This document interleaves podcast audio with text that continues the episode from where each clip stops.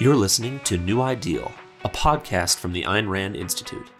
On this podcast, we feature a curated selection of content from the pages of New Ideal, the journal of the Ayn Rand Institute. At New Ideal, we explore pressing cultural issues from the perspective of Rand's philosophy, objectivism, which upholds the ideals of reason, individualism, and capitalism. Find us on the web at newideal.aynrand.org.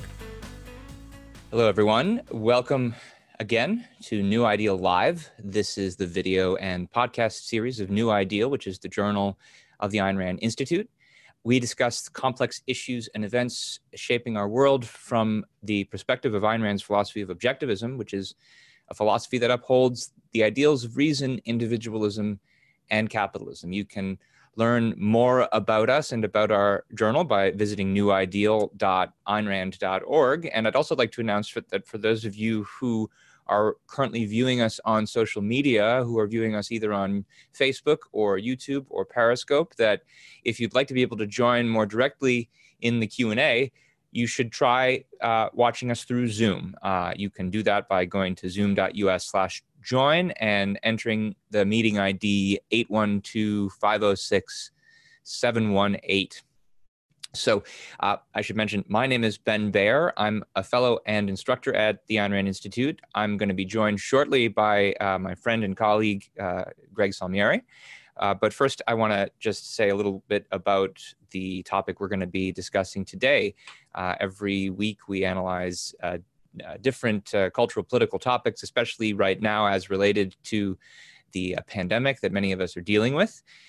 Um, often the focus of our webinars is the, uh, the material that we're currently working on uh, writing about. And I'm currently working on a topic, a piece that's related to the question, should we accept suffering as a part of life? Uh, and what does Ayn Rand's philosophy of objectivism have to say about this question? So Greg, are you out there?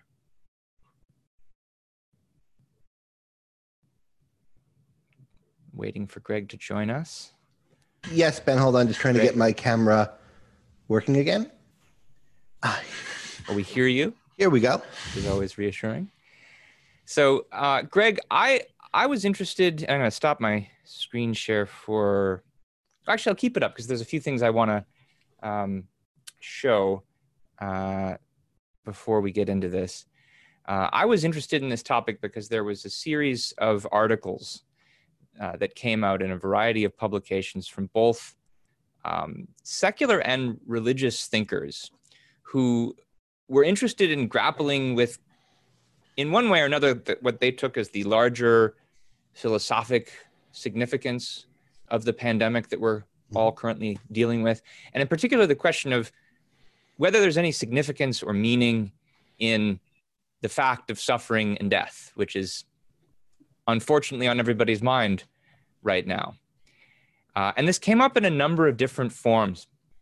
So, for instance, there was an article by uh, Ross Douthat uh, in the New York Times. He's he's kind of a I, th- I believe he's a conservative Catholic, uh, and the the article was called "The Pandemic and the Will of God." This was on April twentieth, and dealt with the question of why the why the God that Christians believe in would allow there to be so much suffering in the world, not only now, but uh, generally speaking.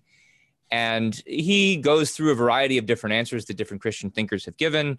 Uh, says that some of them think that there's a there's a there are definite answers here. That, uh, for instance, suffering they think has a kind of positive value, or maybe it allows you to prove your strength, or maybe it gives God the opportunity to uh, save us from our suffering.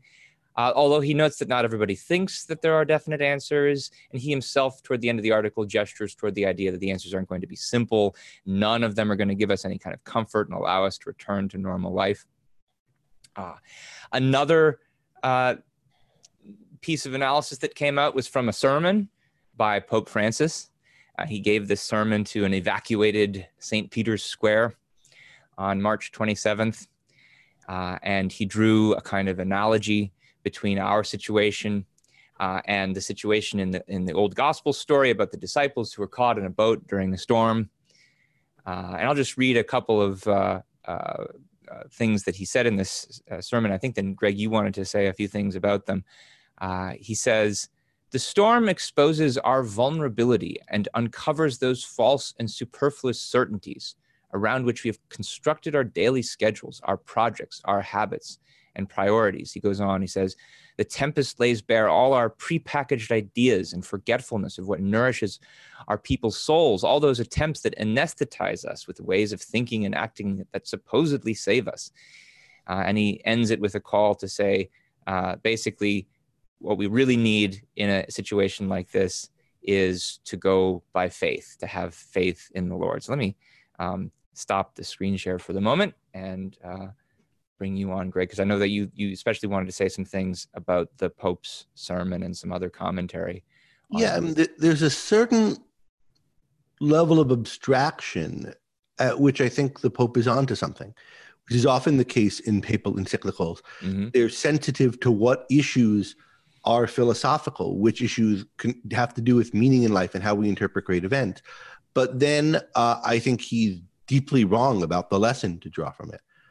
Uh, so if you think about what things, what were the phrases he uses? Um, the convenient. Um, let me just pull it back up.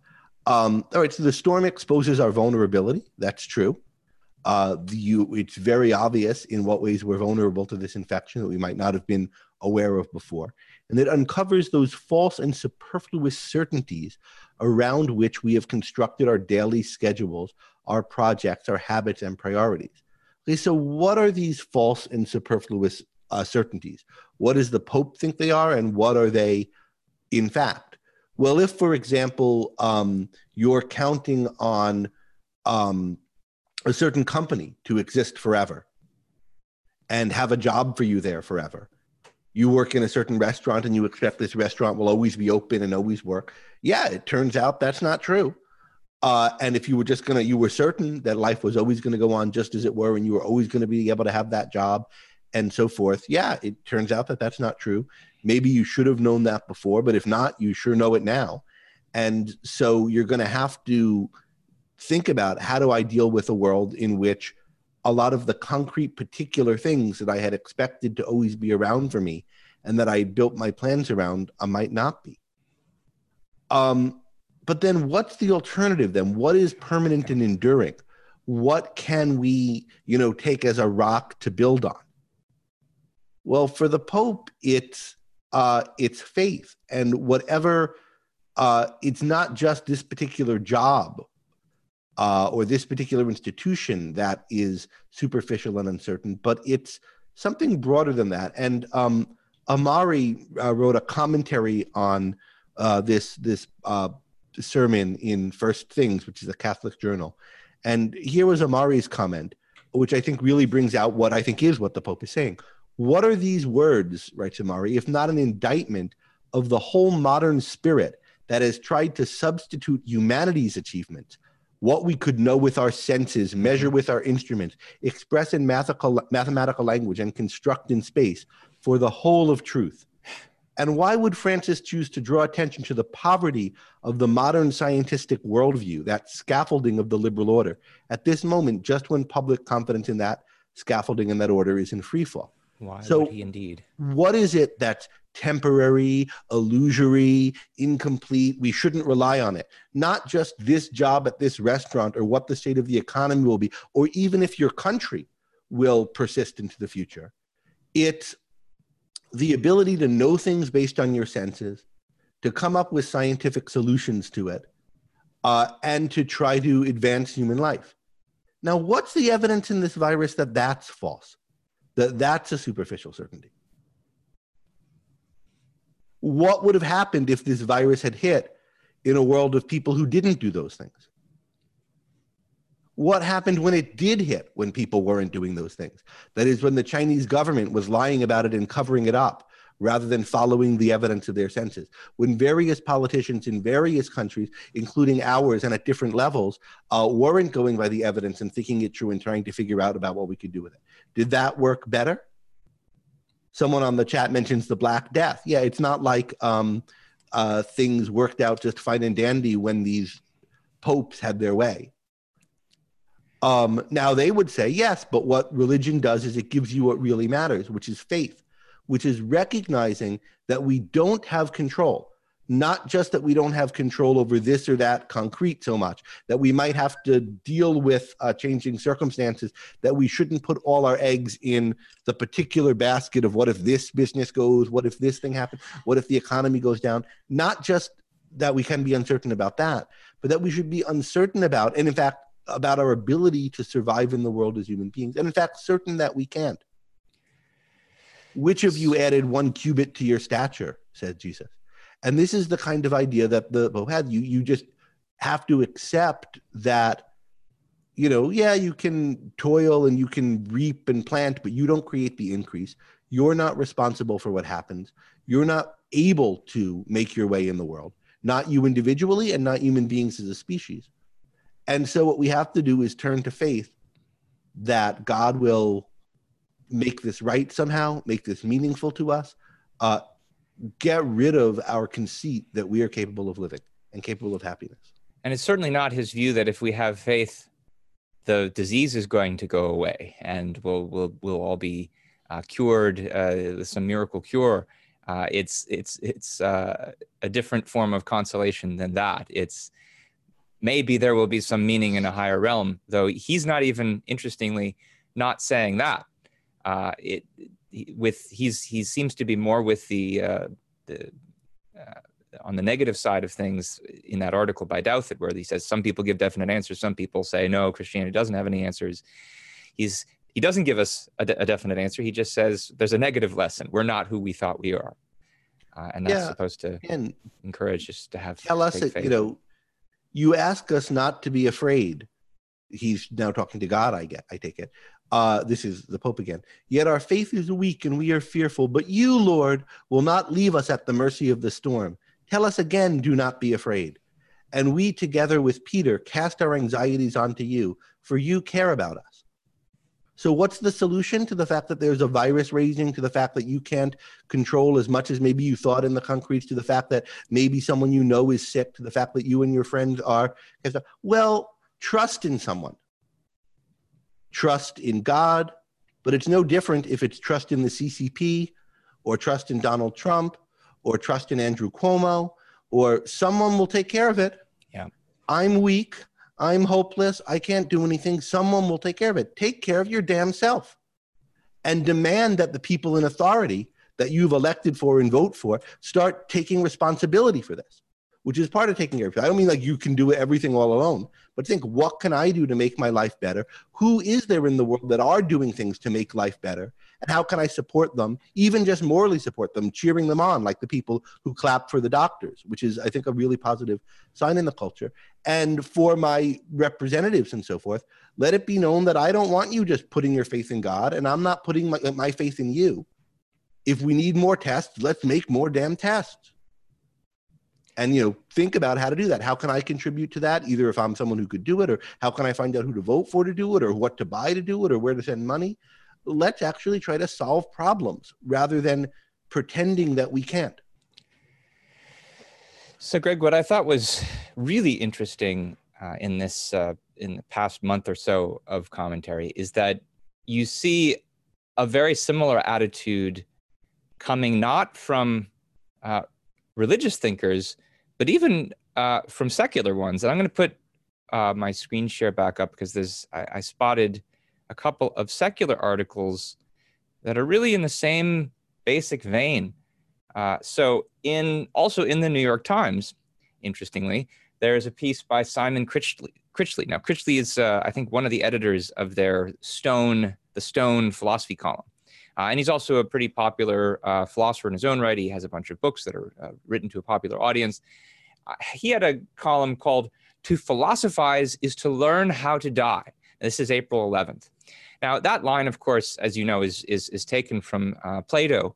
Uh, from his dialogue, the Phaedo, and we could maybe talk more about the significance of that in in Plato. But um, he doesn't actually talk about Plato in the column. He does, however, bring in a number of other uh, both secular and religious thinkers. I assume Critchley himself is uh, is uh, some kind of secularist, and he gives us again a kind of ambiguous message, uh, which we'll have to tease apart. He says, first of all, well, one of the things that philosophy gives you is, uh, and this is true for I, I take he's saying I take it he's saying for secular philosophy. It gives us the wisdom to not rebel against basic facts, including all men are mortal.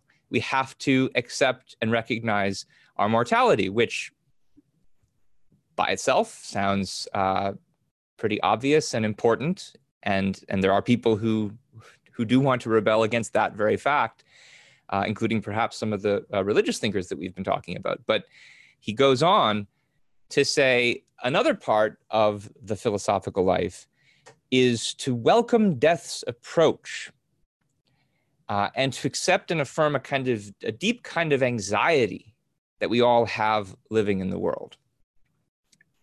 And then he ends the piece uh, with the following, and it's noteworthy that here, even though he's overall arguing in a secular vein, he quotes the religious thinker Pascal. He says, Human beings are wretched, Pascal reminds us. We are weak, fragile, vulnerable. There's that word again, dependent creatures.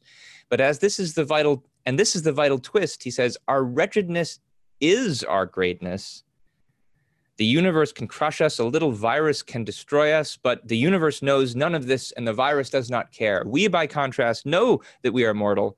Our dignity consists in this thought. Uh, and it's an interesting question of what he means by that. It's true that a very important difference between us and the rest of the universe is that we know about our mortality. We know a lot of things, as it turns out. Um, what exactly is the strength that he's referring to in that knowledge. He doesn't really say. Um, and I know you might have wanted to say more about that, but let me also mention the second article first.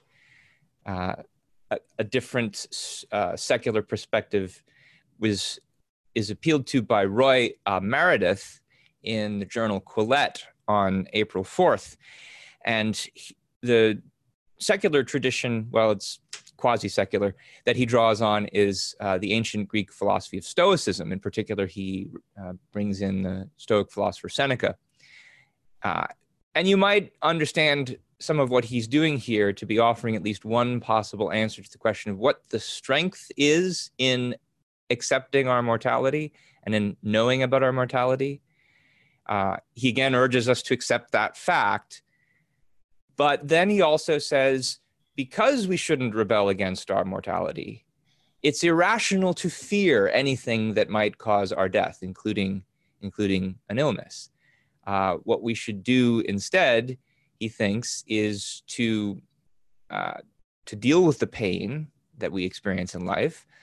We should think of role models who've triumphed over pain, okay, but also we should stop wanting the pleasures of life because if we stop wanting them then we won't be frustrated when we won't get them when we you know accept the fact that we have to stay at home on our couch and not go out to restaurants etc uh, not see our friends uh, then we won't be disappointed when uh, we we can't do that anymore and that's a classic stoic idea uh, at the end of the piece he closes with this passage he says Throughout both his life and his writing, Seneca showed that everyone has the strength to act heroically.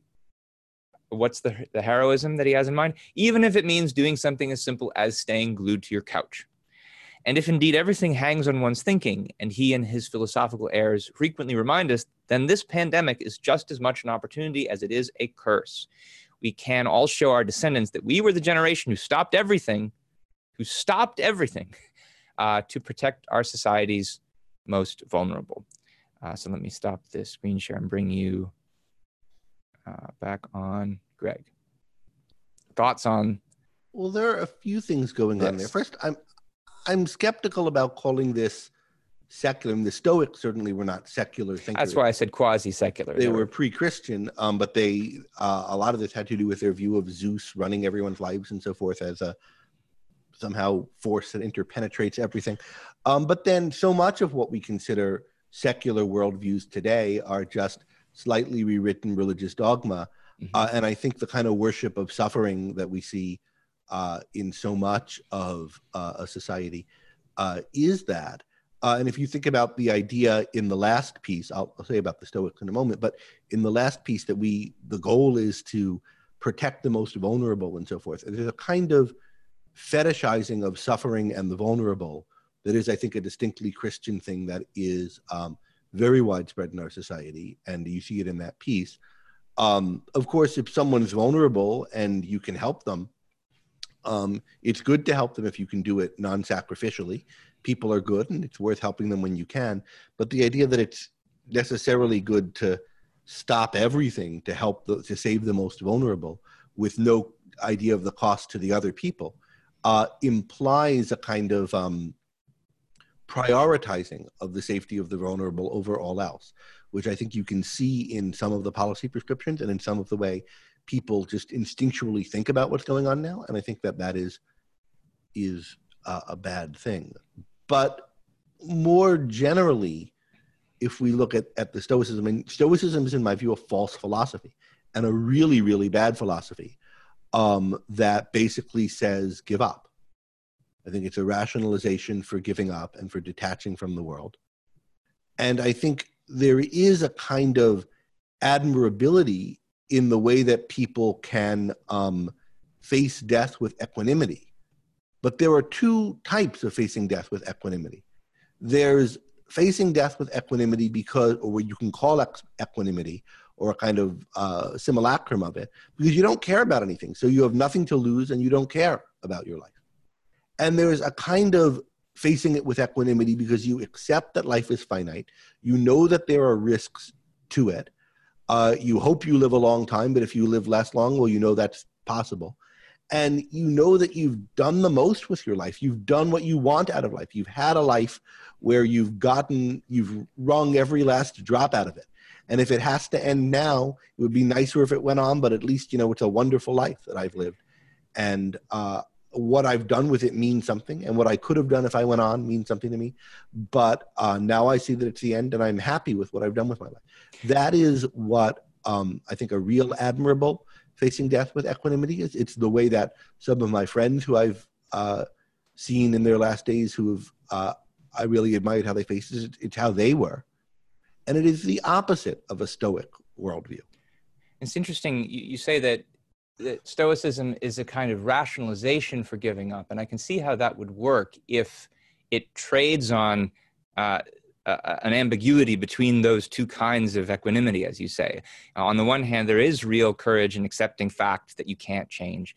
But if you then say, uh, all facts are like that, we should accept everything and give up, it, it, it makes it seem semi-rational to do that when in fact they're of course very different and uh, i was gonna i was gonna mention that uh, this whole issue i mean what's what's striking as you mentioned is that, that there's a, a common thread running through the religious thinkers and at least the nominally secular thinkers here that all of them uh, are uh, hold in common this view that there's a kind of virtue in in giving up, a virtue in resignation in the face of suffering.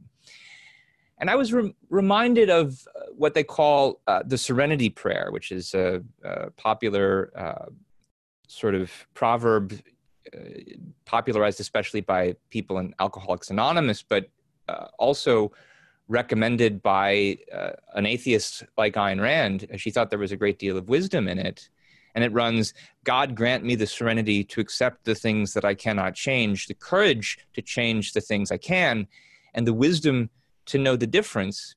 And it strikes me that uh, all of these commentators are, are really just focusing on the first part, on accepting uh, the things you cannot change, and equating that entirely with the courage, ignoring the courage to change the things we can and the wisdom to know the difference. Uh, and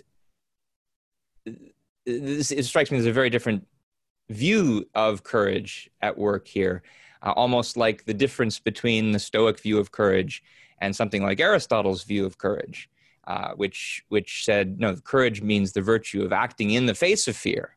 Uh, it doesn't mean fear is irrational. Well, I mean, yeah, it's both the Stoic view and Aristotle's are a little complicated if we want to get into the details of of the virtue. Um, so I don't know that it's it's best to go there with the time that we have. But there is an issue of like, what is the value of serenity? do you want to be serene so that there's nothing going on and you're just a kind of like you know stoned out placid person? Or is serenity of value because it enables you to do something? Is putting your emotions and your fears and your worries and so forth in context? Uh, why in what context and towards what purpose and I don't think Stoicism ever really has an answer to that. It says, you know, well, it'll help you act and so forth, but then they don't know what the goal of action is. In my view, bad things are bad because they disrupt and debilitate our lives. And our lives are activities engaged in the world, processes of achievement, where we're changing the world for the better for else, us. We're committing to certain goals, we're working to achieve them, and we recognize sometimes it goes wrong, and then we pick ourselves up and we do it again to try to get the most out of this life, to try to prolong our lives, to try to make them richer in so many different ways, materially, spiritually. Um, there's so much that we can accomplish on earth. Uh, there's a kind of ambition that is proper to human beings. And then in that context, there's a kind of serenity that's needed to carry on with that kind of uh, ambitiousness in the face of obstacles, setbacks, uncertainty, etc. So if you look at Stoic writers, you can find things that are kind of good advice taken out of context about not letting yourself be overwhelmed by fear or pain and putting it all in perspective. But again, the perspective of what? Stoicism and this kind of cult of resignation and giving up and suffering and equanimity in the face of suffering is an anti life, anti value philosophy because it's unambitious. These things are values for the sake of ambition to accomplish something in your life on earth. And we have, we are so resilient to this disease compared to what we could be because of all the people who have been ambitious, who have made the most of their lives, who have thought, sought out knowledge, who have uh, created all the wonderful things that we enjoy and count on. And we are so much less powerful than we could be if there had been more people like this. So let's resolve ourselves to be that kind of person.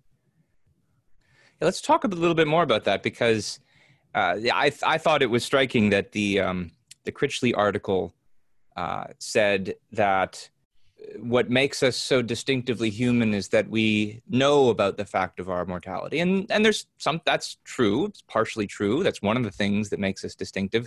That's not the only thing of course that we know about. We also and this is one of the things that Ayn Rand emphasizes in that article where she talks about uh, the serenity prayer. This is her article the metaphysical versus the man-made. And she stresses that uh, part of what makes human beings distinctive is that we have minds that can conceptualize the universe, we can grasp cause and effect connections, and we can rearrange the universe in uh, accord with our knowledge so that we can, if we want a different effect, we can introduce a new cause. And that's, of course, what science is all about. Uh, and here, I think it's a particularly elegant symbol. This is a story that a lot of people have been discussing of late uh, as you know we've all had to stay at home under quarantine they, the, the story of isaac newton uh, has come out because uh, famously newton was uh, put under quarantine quarantine because of a, I think it was a cholera uh, epidemic or the plague i can't remember exactly which and they shut down cambridge and he went home to his farm and it was in that very year in 1665 this is this is what they call his miracle year. This is the year that he uh, invents the calculus, uh, formulates new principles of optics, and uh, I mean it's it's the tree that the apple falls from uh, in in the legend is at this farm, uh, and this is of course the genesis for his theory of universal gravitation, his principles of mechanics, and I mean this is a this is the milestone year. Uh, in the history of science, because it's when he realizes that the laws governing the heavens, which had previously been thought to be detached and irrelevant to everyday life, can have application on Earth. And it's because of the way in which he ends up revolution, revolutionizing science that we eventually get the Industrial Revolution, we get revolutions in technology, and eventually from that, of course, revolutions in none other than medical science. And we get people uh, figuring out how to save millions and millions of lives uh, from these previously apocalyptic uh, you know epidemics that would spread all over the earth. And obviously you know it hasn't eliminated them completely. But i mean what kind of world would we be living in today? Were we living at all uh, if it weren't for these uh, achievements of human genius. Uh, and okay, we're not all geniuses ourselves, uh, but we too can discover facts about the world and ways to make things better by engaging our minds and taking inspiration from other people who've achieved things as well. So let me give you guys someone to take in- inspiration from if you want a philo- philosophical inspiration.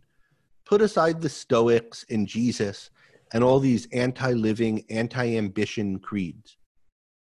And let's look at someone who was an inspiration to Newton, Newton at his best and in his best moments. And that's Francis Bacon. Francis Bacon was reflecting on the differences he saw in the conditions of the people living in the New World and the people living in uh, in Europe, where he was. Uh, this is a couple of generations earlier than Newton. And, and thought, say we're at 30 minutes, so. And he thought man is a god to man. Men are, in comparison of their condition, some of them are like gods with respect to the other, with respect to how much power they have, how much they're able to do, how in control of their lives they are. Some people are like gods compared to others. And the difference comes not from the soil, he writes, not from the climate, not from the race, but from the arts, that is, from science, from knowledge. And he identifies three particular things that Europe had that the New World didn't, right? That made them so powerful printing, gunpowder, and the magnet. Where does this come from? And what is what lesson should we take from it? That we should try to discover these types of things. Newt, uh, Bacon is a pro ambition philosopher, and he talks about the greatest kind of ambition is to endeavor to uh, quote to endeavor to establish and extend the power and dominion of the human race itself over the universe this kind of ambition he thinks is wholesome and noble and he writes the empire of man over, over things depends wholly on the art and sciences for we cannot command nature except by obeying her. And all of this business about serenity accepting the things we cannot change what that amounts to is obeying nature but the point of obeying nature, of accepting and recognizing that things are what they are, that we have certain limitations, that certain things work this way, that we can't get around them, that we're mortal, that a sickness is a certain nature, that it could take you or kill your loved ones. The point of recognizing all of that is to then use that knowledge to figure out how to command nature, to make the world better for you and for human life generally, but you know, with an emphasis on your own life. That's what this is about. That's the value of serenity. So take all of these modern naysayers and religious thinkers and pseudo philosophical um, pundits who are uh, all on about despair and resignation should take a page from Bacon. Accept what you can't change so that you can change what you can.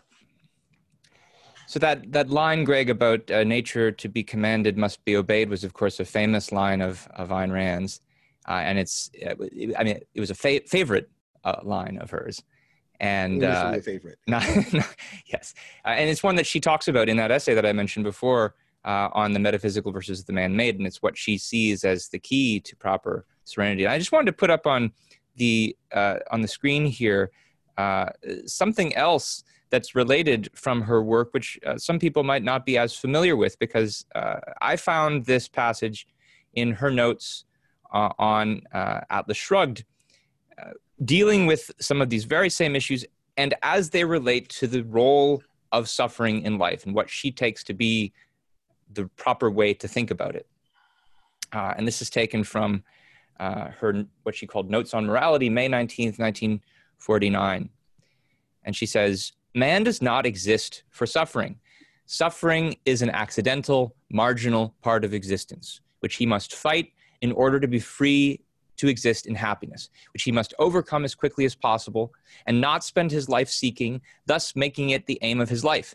The suffering which threatens men from physical nature is negligible compared to the suffering he brings upon himself and others. If man functioned properly in the field open to him and uh, determined by him, the field of his choice, his free will, his thinking and actions, he would eliminate most and perhaps even all the physical suffering caused by the accidents of his physical nature. And you see a similar uh, uh, attitude coming out in various parts of Galt's speech in Atlas Shrugged. There's a line that's very similar uh, to this in sentiment in Roark's speech, uh, also uh, in The Fountainhead.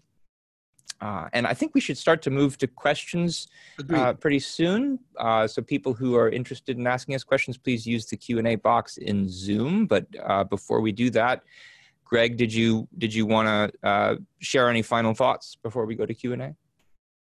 Well, just all of the facts we've talked about that people achieve things, that people suffer, that some of the suffering is through no fault of their own, that the particular details, someone can die, someone can invent a medicine, all of that is known by everybody.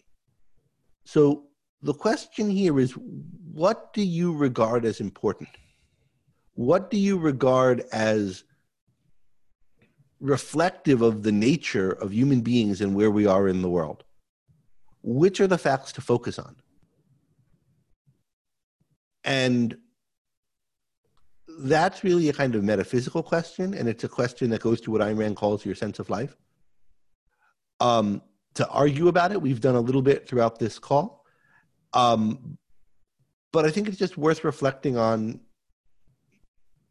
what the scope of human history and what you know about human beings suggests that we're helpless playthings of fortune because a lot of times bad things happen to people, or that we're capable and able to create lives worth living uh, and uh, that we love.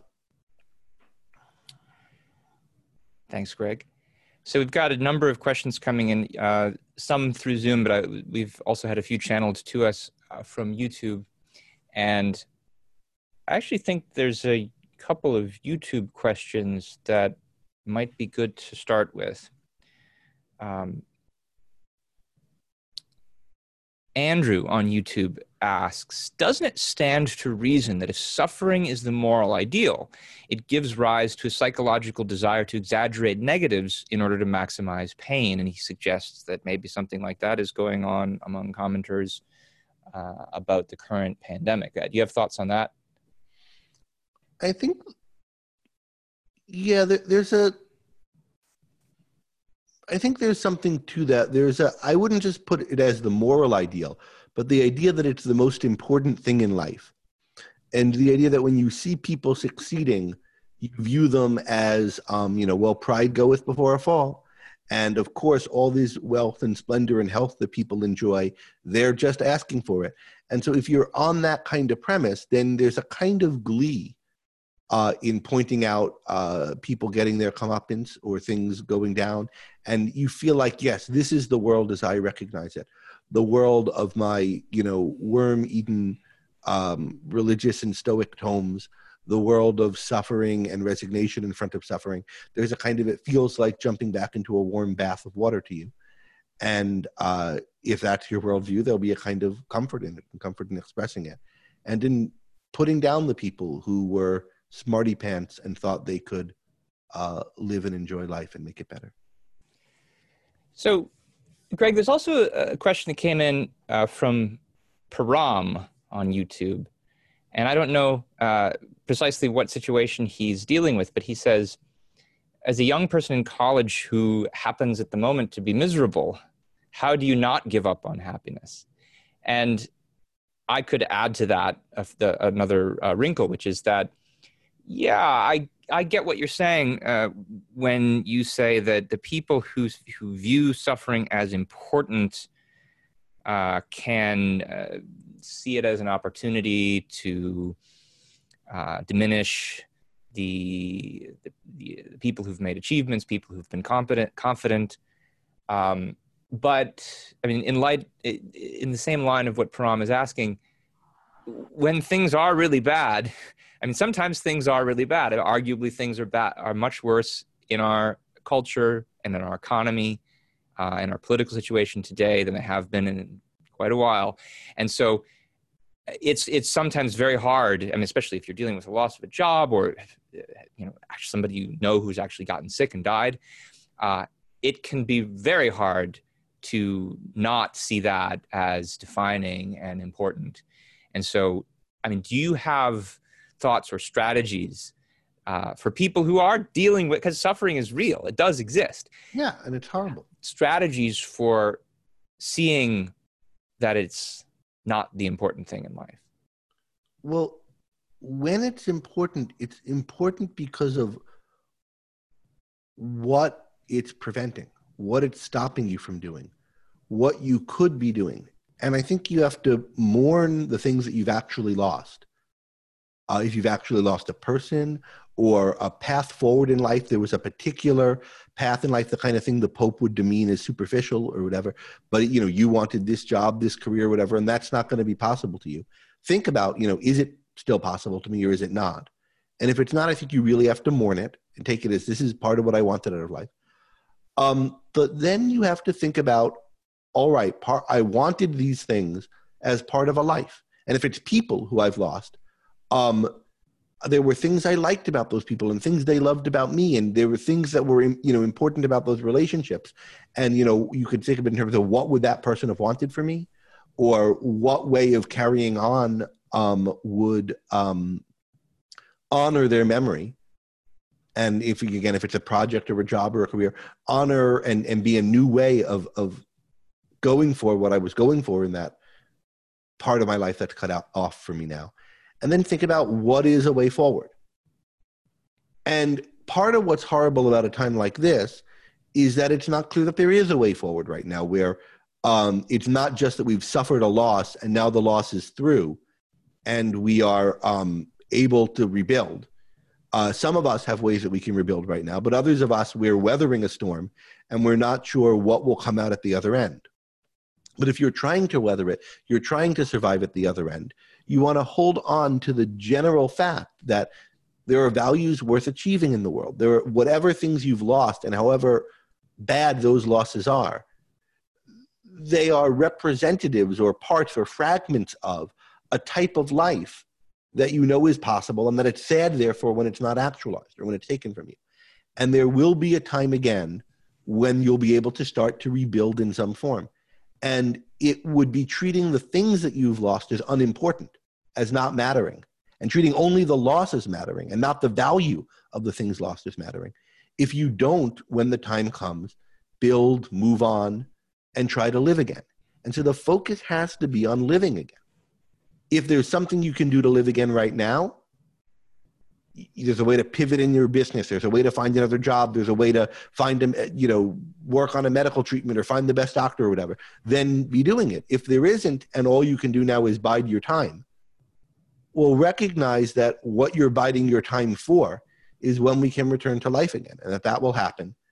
And be, you know, thinking about what might I do then? How can I? Is there something I can do in this hiatus time from life that's a horrible time to put me in a better position like you know maybe there's a class i could take or books i could read or whatever that will either inspire me or give me knowledge and skills for when it's time to move on but be thinking about be looking forward to the time when you're able to live again and thinking about how to do it because that's what matters that that's possible and suffering only matters in relation to that not as an absolute in its own right uh, so a number of number of different things to to uh, discuss because of that. Um, uh, so Steve in uh, Zoom says the following. He says, "Our parents or grandparents had to fight wars against totalitarian dictatorships when, for a while, it was unclear who would win. Why do we think today's challenges are so difficult?" I've heard uh, variations on this question uh, where people will say our you know our grandparents went to war we're being asked to sit on our couch and half of that appeals to me it makes me think yeah people have had to go through worse and they dealt with it admirably and we should take inspiration from that. Uh, but on the other hand if if if the only uh, thing that we're supposed to be inspired to do is to sit on our couch then that's not very inspiring. And so it makes me think in relation to what you were just saying that have the you know have the courage to sit on your couch is not very good advice. It's at the very least if you're stuck at home and there's nothing to do you should have the courage to improve yourself in in some way in some of the ways that you just suggested. Um, do you want to uh, add more to that i mean part of it might be you know doing the work needed to maintain your perspective right? Which might be you know reading artworks that inspire you or or being part of philosophy conference calls or talking with friends. So it's not like you've got to you know learn to code or something although that could be a good use of your time.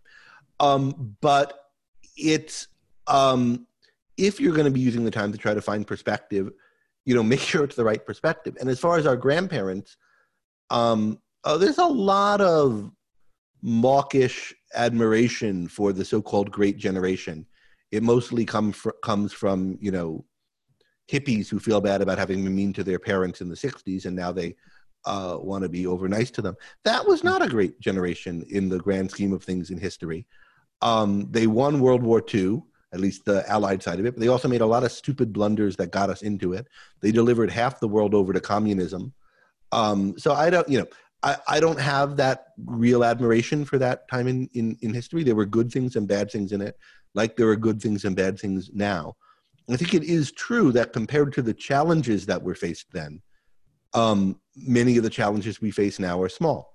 And that perspective is worth keeping, but it's also worth keeping in mind the kind of mistakes that were made then, including too much uh, trust in leaders who didn't deserve that trust, not enough challenging of basic premises, too much um, resignation and worshiping of need uh, that I think led to the bad outcomes that they then had to, you know, try to fight. And and part of that was because they were answering the call of leaders who were calling them to sacrifice. Uh, it starts with obviously uh, Hitler's call to do that, uh, and there was the greatest generation in Germany too. But then, yeah, you can also ask questions about uh, were Americans sacrificed unnecessarily to that cause, and would you want to call uh, answer that call? Uh, that's a much longer discussion. Um, it does relate, though, to a question that uh, uh, Bradley is asking in Zoom, and, a point that's come up already a little bit in our conversation, because one of the things that Ayn Rand says in that passage that I showed at the end was about how a great deal of man's suffering comes from uh, man's own decisions. Uh, and Bradley asks, Do you think the biggest source of suffering for people today is their failure to realize the first source of happiness will come from doing work they love? Uh, we might generalize that a bit and ask, well, what are the ways in which human decisions are responsible for the suffering that we face? That suffering, then, which apparently didn't have to happen if it really is co- coming from uh, our decisions and not from the nature of reality or something like that. I wouldn't know how to quantify, you know, what's the first or second or third cause. But I think, you know, a lot of suffering that doesn't have to happen happens because people are not taking enough responsibility for making what they want to out of their lives and not recognizing what control they have. They don't have infinite control over everything, but they have some. And I think most people, certainly most people in the developed world, have enough control to make a life that they'll be happy with. And um, I think more people should be more focused on that. And then I think another major source is um, of, of suffering is um, political measures that are premised on the fact that we are all victims and um, things that get things done to us rather than agents who do things in the world uh, and th- therefore create a political situation which is harder for us to uh, to achieve. So in, in those two different ways, I think the the focus on suffering and all the bad things that can happen to us is a, a major cause of suffering. But you know how to give the numbers of that, I don't know. I mean, in this regard, the the what the Pope wrote in that uh, in that homily is in a way particularly ironic because he's saying learn from this tragedy that we're all vulnerable and we can't do anything we can't save ourselves. What's the alternative? Have faith. Believe without evidence. Well why did why did this uh, catastrophe get to the scale that it did in the first place? Why are we dealing with so much suffering? Precisely because people had faith in in their leaders in first you know, to begin with, in the Chinese Communist Party, who said, uh, "Don't listen to what this doctor uh, is telling us. Don't listen to this whistleblower. Uh, there's everything's fine." Uh, you know, and, and then of course, it's obvious that they're wrong, and they panic, and they have to lock down the nation, and then something very similar in our country. We don't need to have testing. All we have to have is travel bans. Our leader tells us things will be fine by Easter. Turns out that's not the case. So then we panic and then we lock down again because of ignoring the evidence and taking leaders on faith. And so if that's a source of suffering, nothing is. And not being ambitious, and particularly in this case, the leaders not being ambitious and people not demanding better of them. So demanding either more preparation or more freedom, you know, more importantly, to enable people to prepare. Uh, and if you look at all the people who did fantastic things to scale up testing and were thwarted, it's a real scandal and a horror. But the even deeper perspective on the Pope's thing, right, is um, in these kind of situations, we should focus attention away from the transient that might be um, uh, a, a, big part of our plans and what we've predicated our life and the specific plans for our lives on, and turn attention to the things that are more enduring, that will always be there for us, that um, are um, really defining of the nature of reality. And I think the Pope's right that in times like this, that is what you have to do. And in a way, uh, one of the silver linings that can come out of a really bad time in life. Uh, you know, uh, Jose asks, is it possible to learn from suffering? I think this is one of the ways in which it is. Uh, one of the things that can come out of a really bad time in life is doing at a certain level of abstraction what the Pope says. It's a time where you're pushed to think about what really matters, what's important, what are the big things that determine um, direction in life, that determine what kind of world I'm going to live in and what I should do in my life, uh, as opposed to the small journalistic details that we're focused on ordinarily. But the problem with the Pope and with most of the thinkers we've looked at is I think they're just dead wrong on the question of what is it that determines uh, the shape of human life and what's possible to us it's not faith. It's not that there's a dictator in the sky who's abiding and who will uh, help us uh, after making us suffer a lot. It's that human beings are a certain kind of animal that lives by our mind, that's been able to create all the splendor around us, some small portion of which is being threatened by this latest uh, epidemic or pandemic. And that if we have confidence in the power of human reason and the power of our own minds, we can plot courses through this. Uh, as a society, we can, and as individuals, we can. That's what's real and abiding and what matters. Thanks, Greg. We need to start to wrap up. So I'm going to just uh, put the screen share back up because I want to uh, remind people that if you if you enjoyed our conversation today and you'd like to be able to uh, see, to see more of these, we do these New Ideal Live webinars every Monday and Wednesday. And so uh, you can go to Ayn Rand Institute's YouTube channel, uh, subscribe to our channel, please. Uh, it is it is our increasingly our uh, first level of communication with the world. It's the first place to look to see what we've had to say about the events of the day, especially on this webinar. And uh, I also want to very, very quickly just ask those of you who are with us through Zoom uh, to uh, take a quick poll. Uh, we are interested in learning more about whether we are reaching uh, first time viewers or whether we're looking uh, mostly at veterans, but either way, we want to know who you are, where you're coming from, what's your level of familiarity with Ayn Rand and her writings, and I'll leave that poll up until uh, for you know for just one more minute because we are trying to keep these under an hour. Um, so, uh, Greg, thanks again for joining us today. Uh, I have, as I mentioned, an article in the works on this topic. Uh, going to uh, point people to these articles that we were just discussing, uh, analyze them, and then provide what we take to be the objectivist alternative uh, perspective on this topic of suffering. Uh, I also have uh, some of those passages uh, from Ayn Rand that uh, I referenced earlier uh, in the conversation.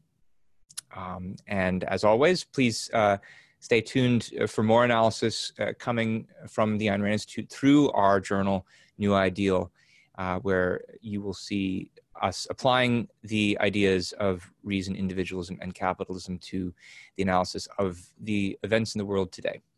So end that poll and go ahead and stop the screen share and Uh, thank you all again for attending. Thank you, Greg. And we will see you all again for another one of these on Wednesday. You've been listening to New Ideal, a podcast from the Ayn Rand Institute. If you like what you hear, leave us a review, share with a friend, and subscribe to our other podcasts.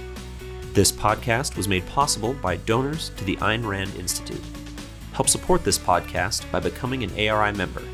Go to aynrand.org forward slash membership.